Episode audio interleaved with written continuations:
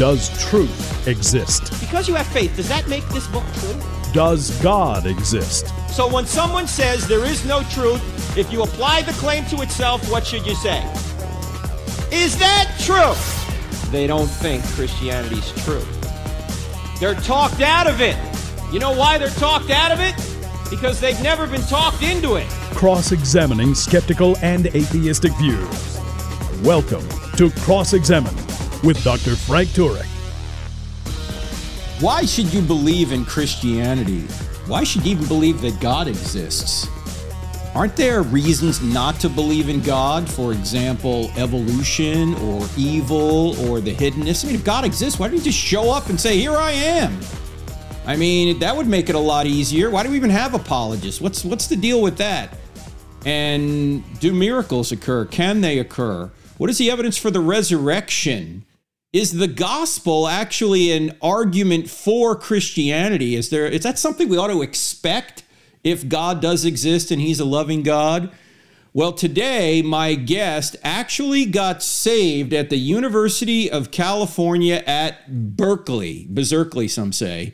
He's a PhD there. He's worked as a research scientist at Yale University, Duke University. He's published over 30 peer reviewed papers, and he actually gave that all up to homeschool his four children. He's been on the program before when we talked about critical theory. It's Dr. Neil Shenvi, ladies and gentlemen. Here he is. What up, what Neil, up, how are you? I'm doing great. Dr. Turek, thank you so much. And you know, you asked, do miracles happen? And yet you just announced one. I became I a did. Christian at UC Berkeley, right? So if God can do a miracle like that, he can do anything. That's right. Well, Neil, you have a brand new book put out by Crossway. I've been reading through it. It's excellent, and uh, it's got some unique contributions to apologetics. The book is called Why Believe A Reasoned Approach to Christianity. And as I just mentioned, ladies and gentlemen, Neil has his PhD from Berkeley. What it, was that in chemistry or organic chemistry? What was that in, Neil? In, well, in theoretical chemistry. So when people hear chemistry, they think like Walter White, Breaking Bad. They think test tubes and Bunsen burners. I, I tell them it's more like sh- uh, another show I haven't seen, which is The Big Bang Theory, or the movie A Beautiful Mind, where you're, you're scrawling equations on whiteboards. That's the kind of Uh-huh. chemistry I did. So all, all theoretical. Now, give us a little bit about your background. Uh, you, we know you went. You, you, we know you went to Berkeley, but there's a lot more to the story than that. Kind of give our listeners a background as to where you're from and how you got to where you are. Sure. So I grew up in a very loving but non religious home. Um, I went to Princeton as an undergraduate, and I would have described myself as spiritual but not religious. If you asked me, you know, are, what are you? I would say, well, you know, I, I guess I'm a Christian because, you know, I live in the U.S. and I believe in God, and so it makes me a Christian, right? But Mhm. I had really no understanding of basic Christian theology. I remember at one point I was at Princeton just you know musing on my own philosophical understanding of God. And I said, you know, Christians believe in the Trinity. That's like the Father, Son, and the Holy Ghost. Now, who's the Holy Ghost? Oh, I bet you that was Jesus after he rose from the dead. He he became the Holy Ghost. So that's hmm. and I I consider myself a very intellectual person, and yet I had such a not even basic understanding of Christian theology. Anyway, so that's my background. And then, so how did I become a Christian? Well, I met my future wife, Christina, at, at Princeton. We were both chemistry majors. And just knowing her, I was amazed. Like, she was funny, she was smart, she was beautiful, but she was so not self-centered. She was so unself-conscious because for her, her the biggest thing about her was not her intellect or her, you know, her, her competence or her beauty. It was just that she was a Christian and that was very attractive and also kind of threatening to me. But uh, we went then to graduate school together at Berkeley, and I also at the time had been reading a bunch of C.S. Lewis, and so uh, I picked up a free copy of the Screwtape Letters and Mere Christianity at a book table at, at Princeton, and I thought this was great. You know, free books. These suckers will just give me free books and I'll just take them and never see them again. But I I loved the Screwtape Letters. It just spoke to me, and I was like, this is amazing how does he know what's going on in my head? How can he see all of the struggles, the temptations, the pride, the, the posing? And then finally, I went to church with my with my future wife Christina, and that's where I heard the gospel for the first time.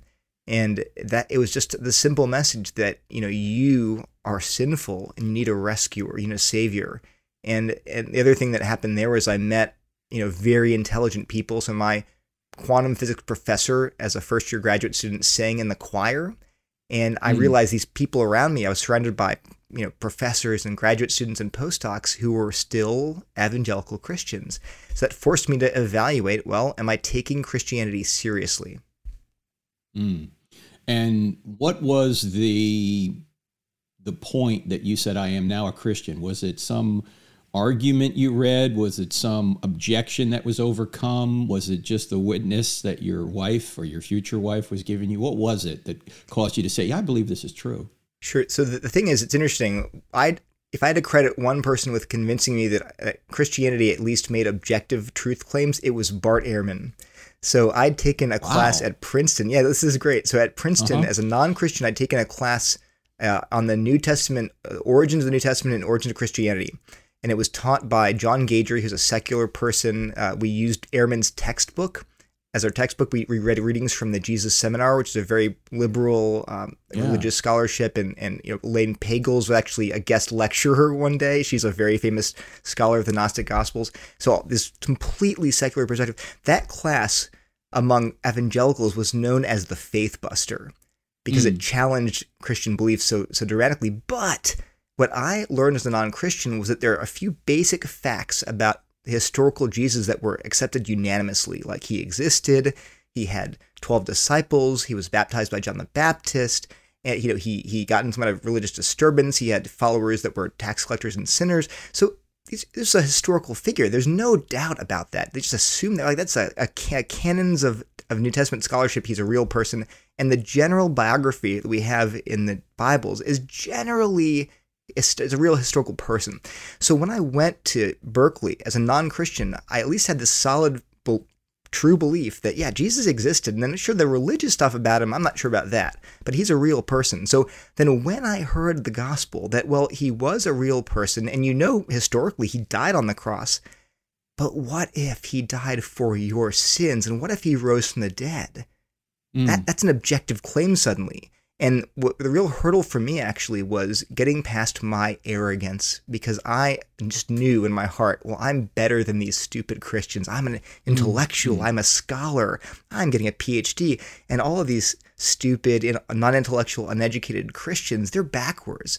But then, and God brought me to a place where I was like, oh my gosh, if I become a Christian, I'm admitting basically that I'm like a child. I need to be led by the hand and brought to God. I don't know him anymore and and but I remember one night in in my apartment just saying to God, you know, I don't even know anymore who you are. I was so confident that the God I'd imagined was the real God. I was so smart, but if this is true, then I have to start from square one. And so I said, God, I don't know even if Jesus is your son, but if he is, I'll follow him. Mm. And I think that was the night I was regenerated. I was born again. And it, it, took a long time for me to you know, get really solid theology and to understand more of what it meant to follow Jesus. But that's the point I crossed from death to life. I just said to God, I'll follow you. I'll follow him. Right. And, and he brought me, you know, through the next few months, increased my knowledge of who he was and uh, what, you know, what it meant to, to be a Christian. But again, that was the turning point. So are you saying that a course at Princeton that you used Bart Ehrman's book for inadvertently gave you the minimal facts that historians agree on regarding Jesus? So, well, not the, the, funny thing is, they of course they did not treat the resurrection. Okay, so they, right. they, they established that okay, he's a real figure. He died on the cross, and then of course the religious subject of whether did he die for your sins. Ehrman's like, well, that's a religious question. So for me, it's like, well, it's not a historical question really. It's a, it's a, but then I asked so shortly after becoming a Christian, I was like, well, what about the resurrection then? I believe it as a Christian, but historically, did it? Is there evidence for it? The funny thing is, then I immediately turned around and I used the tools we'd learned in that class. And I said, wait a minute. I know that historians, when they look at historical facts in, say, any document, they ask things like, is it multiply attested? Are there multiple independent mm-hmm. sources that say this happened? I said, wait a minute. Yes, it's in Matthew, Mark, and Luke, and John and Paul's letters. Is it embarrassing? Well, sure, the women discovered the empty tomb. So I applied the very things I learned in that class to say the resurrection right. is historically credible, amazingly. Wow. We're talking to Neil Shenvi, his brand new book, Why Believe A Reason to approach, to approach to Christianity. We're just getting into it, so don't go anywhere. You're listening to I Don't Have Enough Faith to Be an Atheist with me, Frank Turek, on the American Family Radio Network. We're back in two minutes.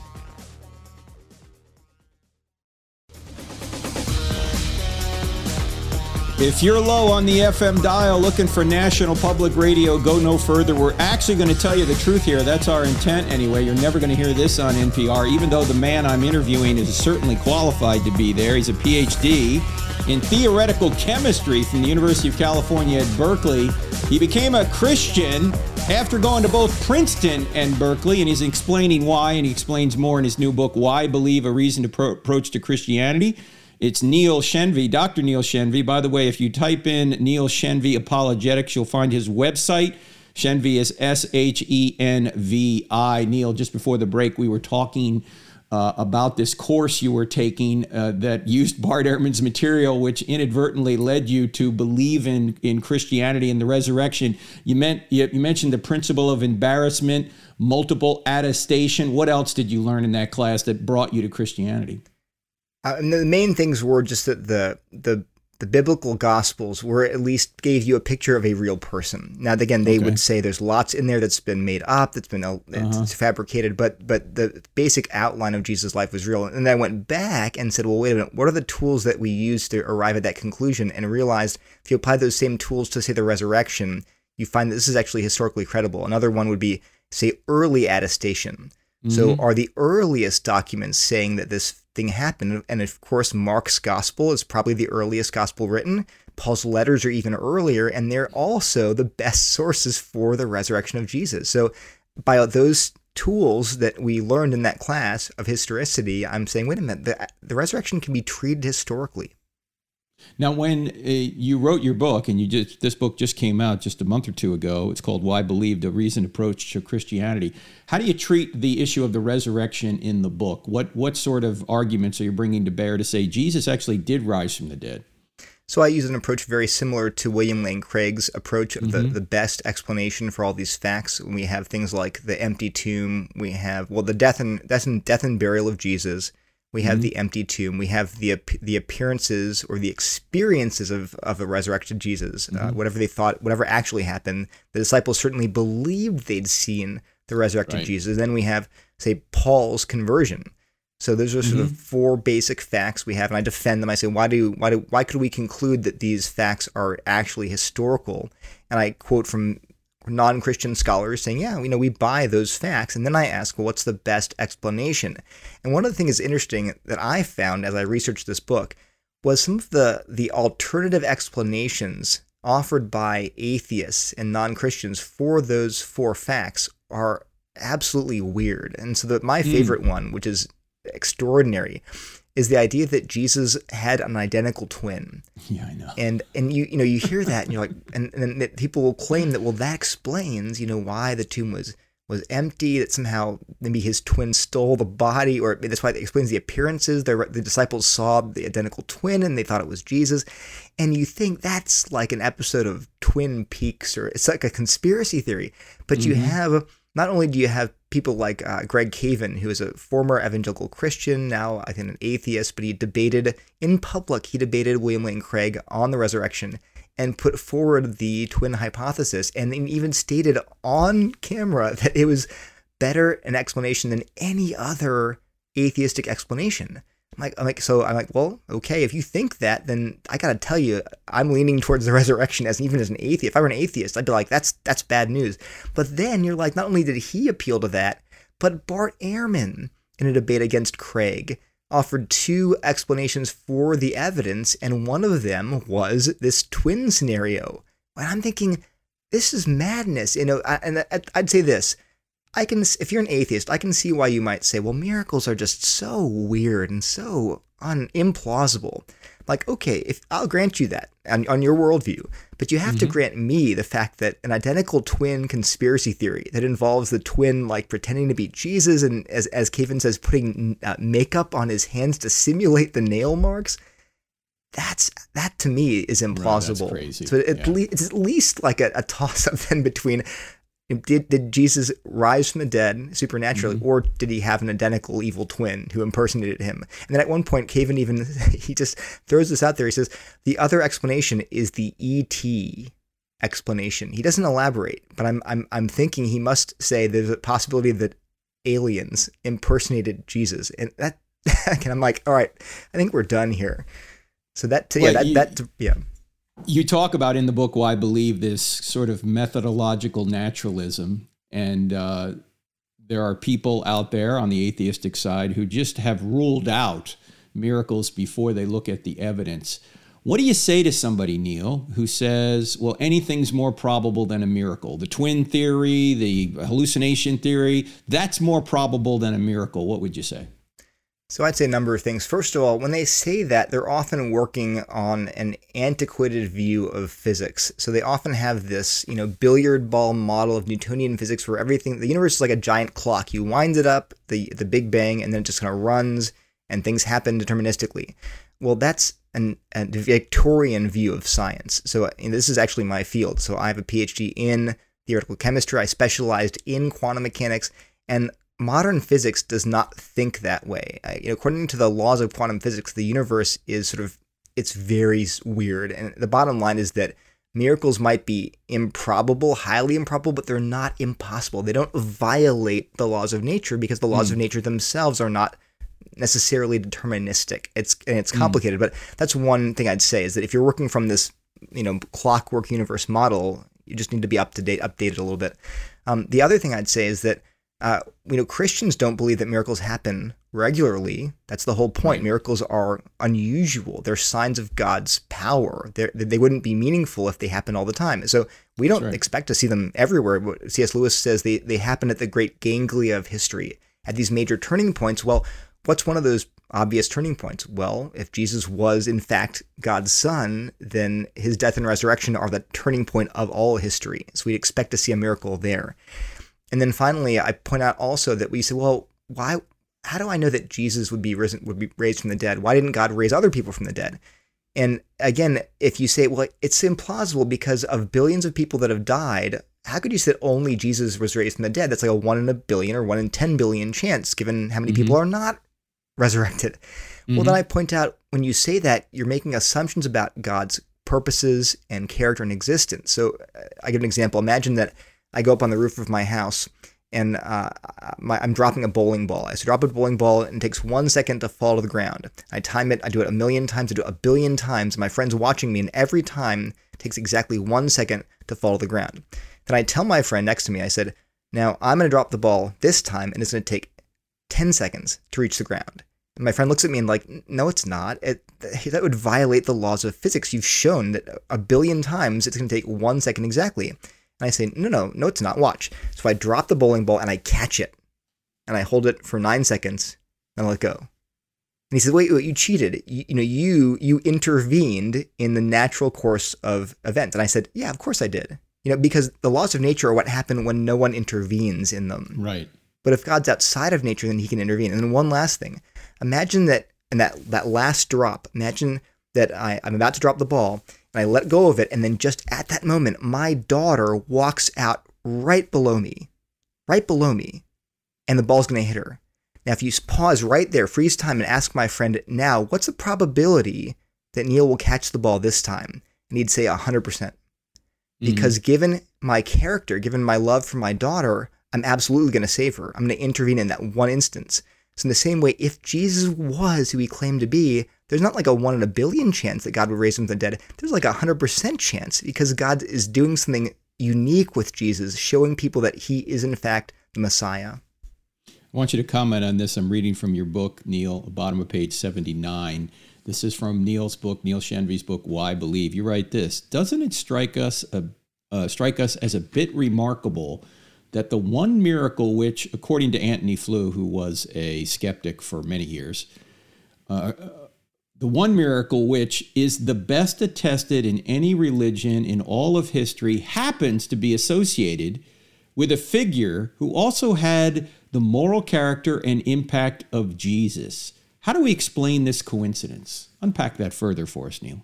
That's right. I think I got this argument from Tim Keller uh, because he basically uh-huh. says, imagine you lined up all of these figures in history, like the most, uh, the people that changed history. So you uh-huh. list people like, I know, Hitler, uh, right. Buddha, Genghis Khan, but then Jesus would be on that list. He clearly yeah. changed history, and there's no question about that. More than then, anyone, yeah. More than anyone, mm-hmm. you'd argue, yeah, yeah, he's number one. But say he's number mm-hmm. two, number three, whatever. He's on that list.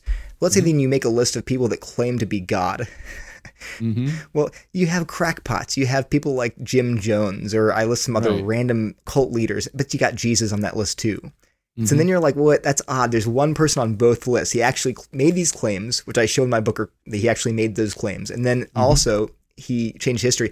And then independently, we have this evidence that he actually rose from the dead. That Antony Flew and other, I quote, other non-Christians and atheists who say, yeah, actually, the evidence there is kind of it's weird. it's it's so even if they don't believe it, they're like, it's not nothing. So I'm like, that's and again, you're asking me to swallow a pretty enormous set of coincidences. And I think the more mm. natural explanation is what if he actually is who he claimed to be?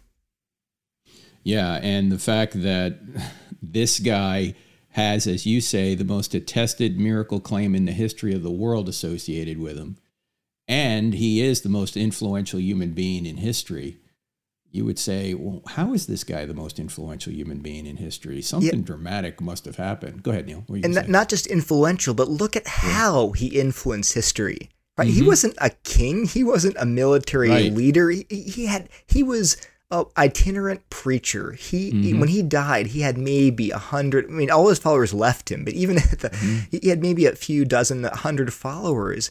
And this guy, and then and then more than that, and then somehow there's this rapid turnaround where he's now you know worshipped as as god by 2 billion people and then if you look at his actual teachings even today you have atheists like dawkins and sam harris saying yeah his his teaching even if or whoever wrote his teaching we don't even believe he existed but whoever wrote his teaching they're, they're relevant today. You have ins- him mm-hmm. inspiring, you know, uh, movements for uh, freedom and for for equal rights throughout history. So there are all of these things that line up, and you're it really gets more and more uncomfortable to say it's just all one big coincidence. When we come back, I'm going to ask Neil about some arguments against the Christian faith, against theism, like evil, evolution, divine hiddenness. Before I do, I want to mention that this weekend, so this would be July 23rd and 24th, I'll be at Calvary Chapel, Port St. Lucie I'll be speaking at all the services there, and then a special afternoon service where we're going to, first of all, in the services, we're going to talk about if God, why evil, and then in the afternoon session, we're going to be talking about should you follow your heart. We'll be taking a lot of questions as well. Then across the state in Tampa, my friend Charlie Kirk is running his biggest event of the year. It's the Student Action Summit and there's going to be some amazing people there. You can go to his website at TPUSA. So if you're near Tampa, you may want to check that out, especially if you're a young person. Check it all out. We're back here with Dr. Neil Shenvi in just two minutes. Don't go anywhere.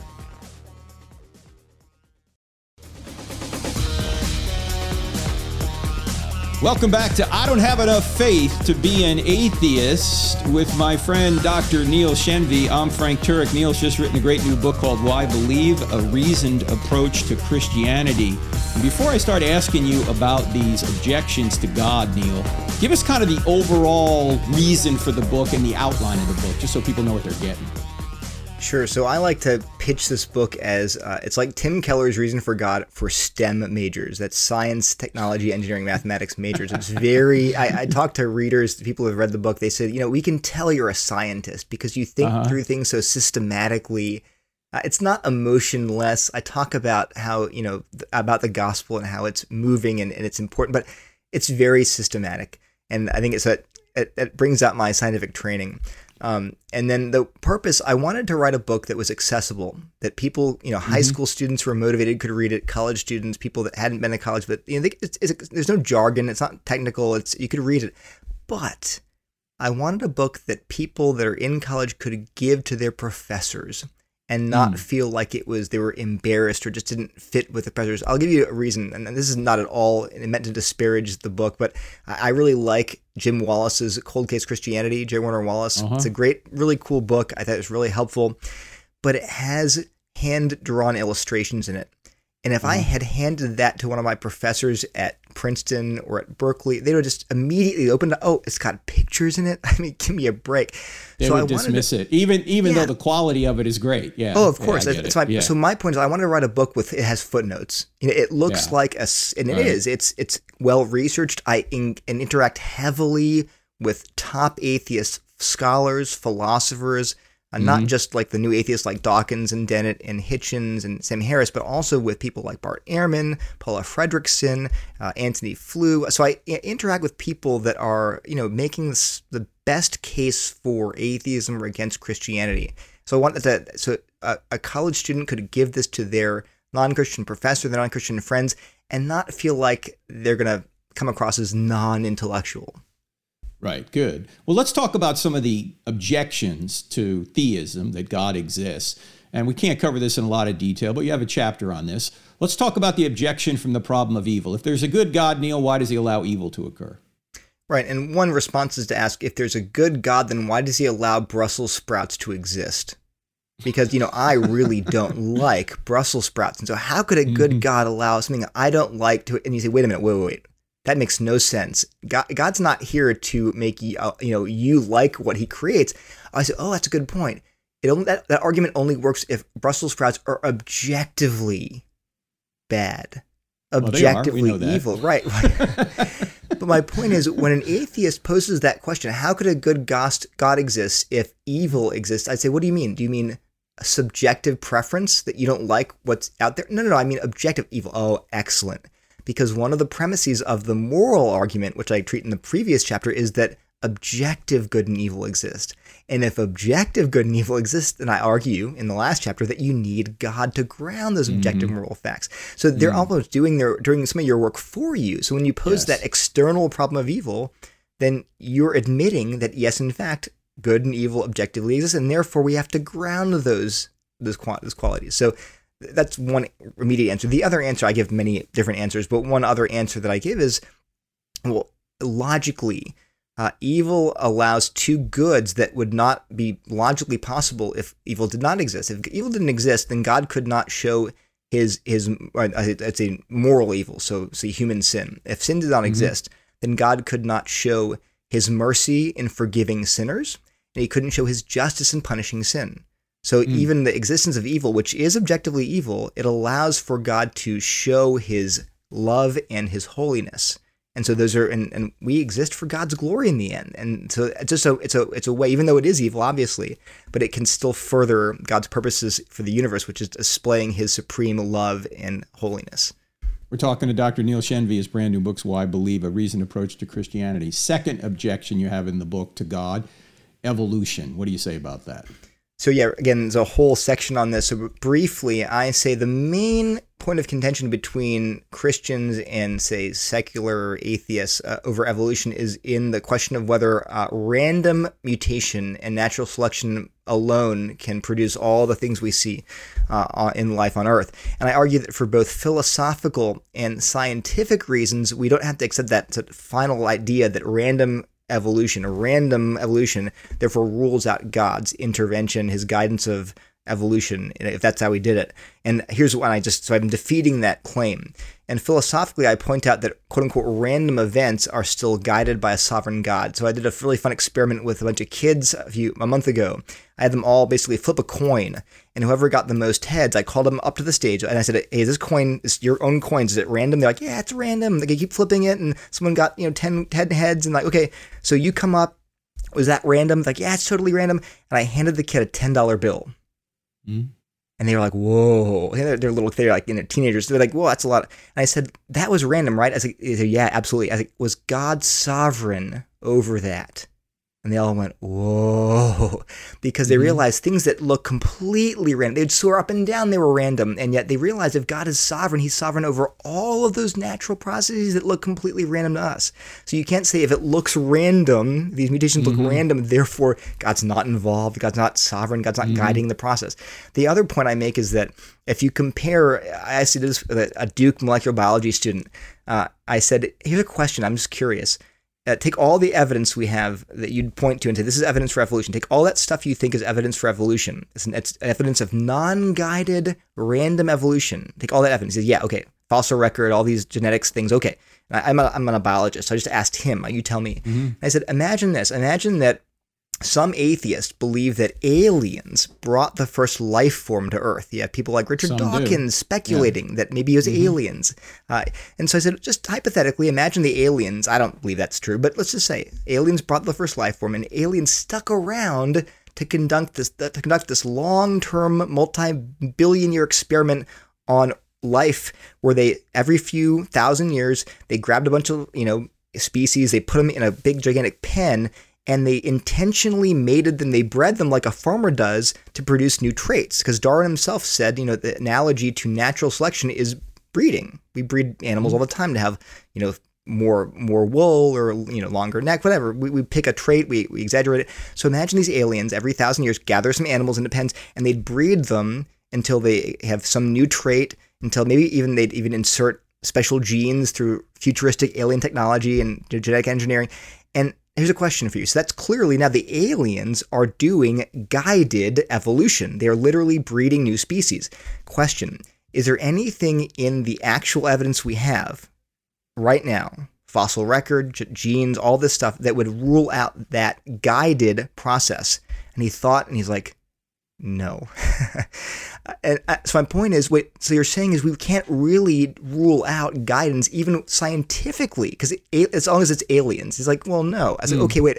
So if you know, if you can't know that aliens weren't involved, how can you know that God wasn't involved? Right. So again, this is a scientific objection. I'm pointing out. Me, I'm not saying it's aliens. Obviously, I'm just saying, look, if you're going to mm-hmm. claim the evidence rules out design even scientifically, I think it just doesn't. And, and I'm not a biologist. I'm just a, I'm a mere theoretical chemist, but I'm I'm raising this possibility.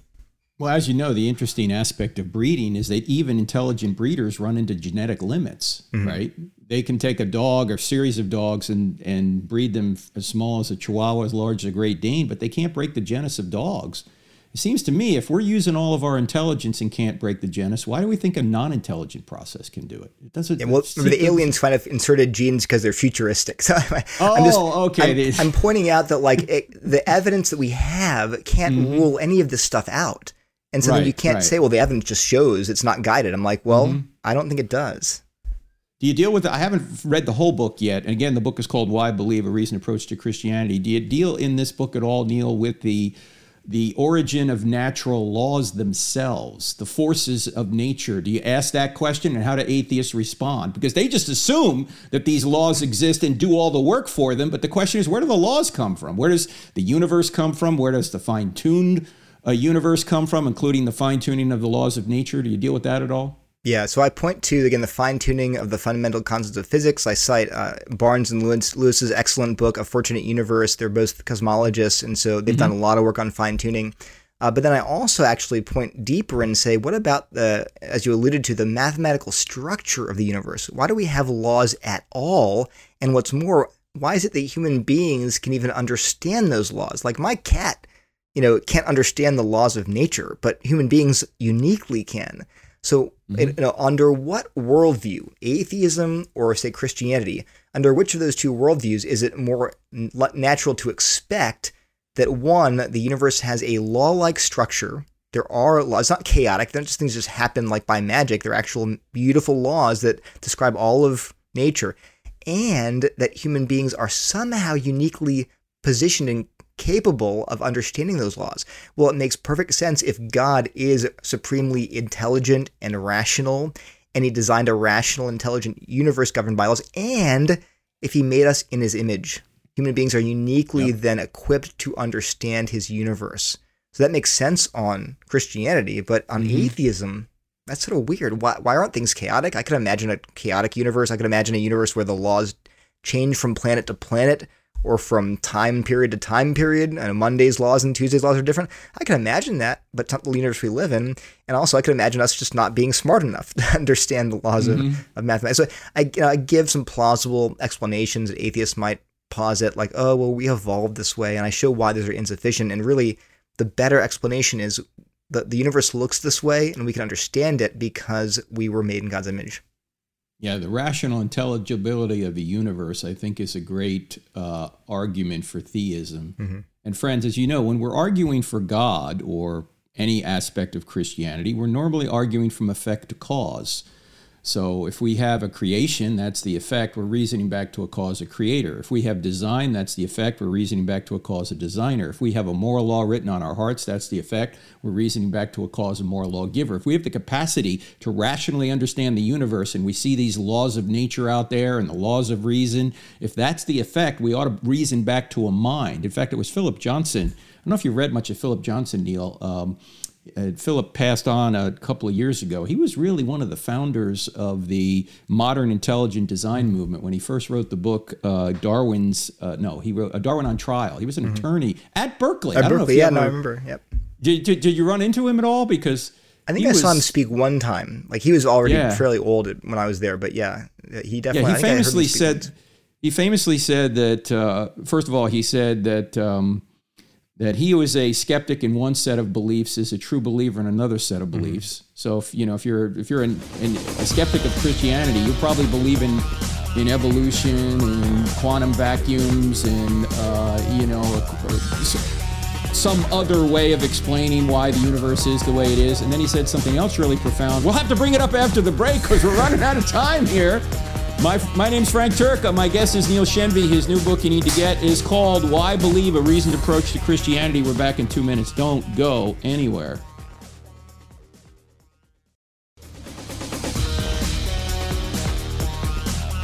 School shootings, pandemics, genocide, rape, and murder. Why does God allow such evils, ladies and gentlemen? And did the God of the Old Testament actually do evil himself? You'll get answers to those questions and even your own questions when you enroll in the course run by Dr. Clay Jones called Why Does God Allow Evil? It just started. You're not going to miss anything if you sign up over the weekend. The first Zoom session with Dr. Jones is next week. So go to crossexamine.org, click on online courses. You'll see Why Does God Allow Evil? Sign up now. We just got a few seats left. Let me go back to my friend Dr. Neil Shenvi, his brand new book, Why Believe: A Reasoned Approach to Christianity. Uh, I was talking about uh, I was talking about uh, Philip Johnson there uh, just before the break. Let me complete the thought on him, Neil. Then I'm going to ask you about the divine hiddenness question. Philip Johnson also said he wrote a book called Reason in the Balance, where he points out that if if materialism's true, then reason's gone with it. Because if we're just molecular machines and we're just moist robots, then we can't even reason. And of course, C.S. Lewis talked about that before him. But he said it makes the most sense that our mind is made in the image of the great mind. That's why we can actually do science. That's why we can actually understand the world around us outside of our our skull. We can know what's going on out there. And God has given us this apparatus so we could know not only the universe, but know Him. We could look at all the effects that He has created and we can reason back to a cause.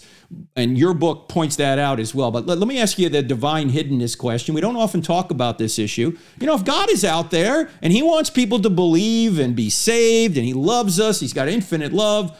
Don't you think he'd be a little bit more overt? What do you say to that? Sure, and I, I, I, say I grant the fact that if God wanted to, He could do all kinds of miracles, do whatever you want. You make make you levitate, you know, put a make an angel appear in Times Square twice a day and say God exists, mm-hmm. right? But so I say, wait a minute, that's that's true. He could do that. Why doesn't he? And the answer is because our problem is not ultimately a lack of evidence. There's there is evidence. I think I show it throughout the book. There's evidence, but there could be more evidence, sure. But that assumes the problem is a lack of evidence. Whereas I point out the biblically speaking, the real problem is our our desire our our false loves. We we don't really want there to be a God like the God of the Bible because why? Because we don't want to be uh, we want to be our own lords and saviors. And so if God just appeared to you and said, "Here I am, and now do what I say," if you actually look at what that would entail, from just the Bible's commands about how we ought to be living our lives, we recoil from that kind of God. It's our hearts that need to be changed, not just our brains. So, you know, it's you know, if God changed our minds about whether he exists, we still might loathe him. So then the question mm. becomes, well, how can I change my heart, my affections? And that's where I lead into the final section of my book, which is the argument from the gospel. I argue that the gospel is the way that God changes the human heart to make to make us uh, open to him and to, to make us uh, respond to his invitation. Well, you actually talk about that in the last section of the book. You say, uh, it's an argument from the gospel. It's a little bit less well known. So how, mm. how do you explain that argument? What is that? The argument from the gospel. Right. So I make the case that the gospel itself, the message that Jesus came to die for your sins and arise from the dead for your justification, that that message is evidence that Christianity is objectively true. Which sounds weird. So here's an illustration. Imagine I'm playing pickup basketball. In the middle of the game, I collapse. People run over. One guy says, Oh, you sprained your ankle. I'll go grab an ace bandage. Another guy says, I'll get you some Advil. They're talking about the best way to treat me. But a woman rushes up and says, I'm a doctor. I saw what happened, and you need to get to the hospital right away. Call 911. Your life is in danger. And everyone's just incredulous. They say, Lady, you're you're being extreme, you're hysterical, There's, this, this is ridiculous. And she leans down to me and she says, I'm going to tell you two things. You can't feel your legs and you can't move. And I look at the crowd just, they're, they're going crazy. They're like, she, she is overreacting. And I tell them, no, call an ambulance right now, and get me to the hospital. Now, why do I do that? And the answer is because I know two things the crowd does not know. I know that I can't feel my legs, and I know that I can't move. And I say to myself, I reason, I think, now nobody else knew that. And no, no one else, everyone else assumed I just sprained my ankle. And so she uniquely, among all the people in the crowd, somehow knew what no one else knew. So the the the rational explanation is she must be actually a doctor. She must mm-hmm. be uniquely equipped to treat me. That explains her unique knowledge of me. So in the same way, I argue, if any religion identifies two deep fundamental truths about your condition that you are immediately aware of, the best and it's unique in those claims, then the best explanation is it is a uniquely true religion. And then I then in the next three chapters I explain that actually Christianity makes two unique claims that we're radically sinful. We are radical mm-hmm. moral failures, and then two, we need a rescue. Not just moral improvement, not just a little boost. We need someone to come in from the outside and, and free us from our sin and forgive our sin and and only and Christianity is unique in those claims. So I walk through like a, a, book by Stephen Prothero, who's not a Christian. It's called God is Not One, and in that book he goes through all the religions of the world, or the main ones, and says Christianity is in fact unique in making those claims. You are radically sinful. Need a savior. Then I go through the evidence and say, look, human beings are radically sinful. Talk about genocide and rape and murder and just all the horrendous things that come out of our heart. We are deeply broken people. And then second, we need rescue. We don't just need, you know, self-help books and a more positive attitude and in order to obey God's law. That's not enough because we don't obey God's law. So and so I again I go through the case that we need not just better government, better schools, know, more money, um, more return to traditional values. Those things might be great, but they're not going to fix our main problem. We need a savior. And then if that's all true, then Christianity is the only religion that gets those two things right, and therefore it's it's the best explanation is it's true. Did you say there was a third thing? You said well, so uh, it was Christianity makes if if a religion is unique, it makes unique claims, uh-huh. then it's probably true. Christianity makes unique claims. Are they true?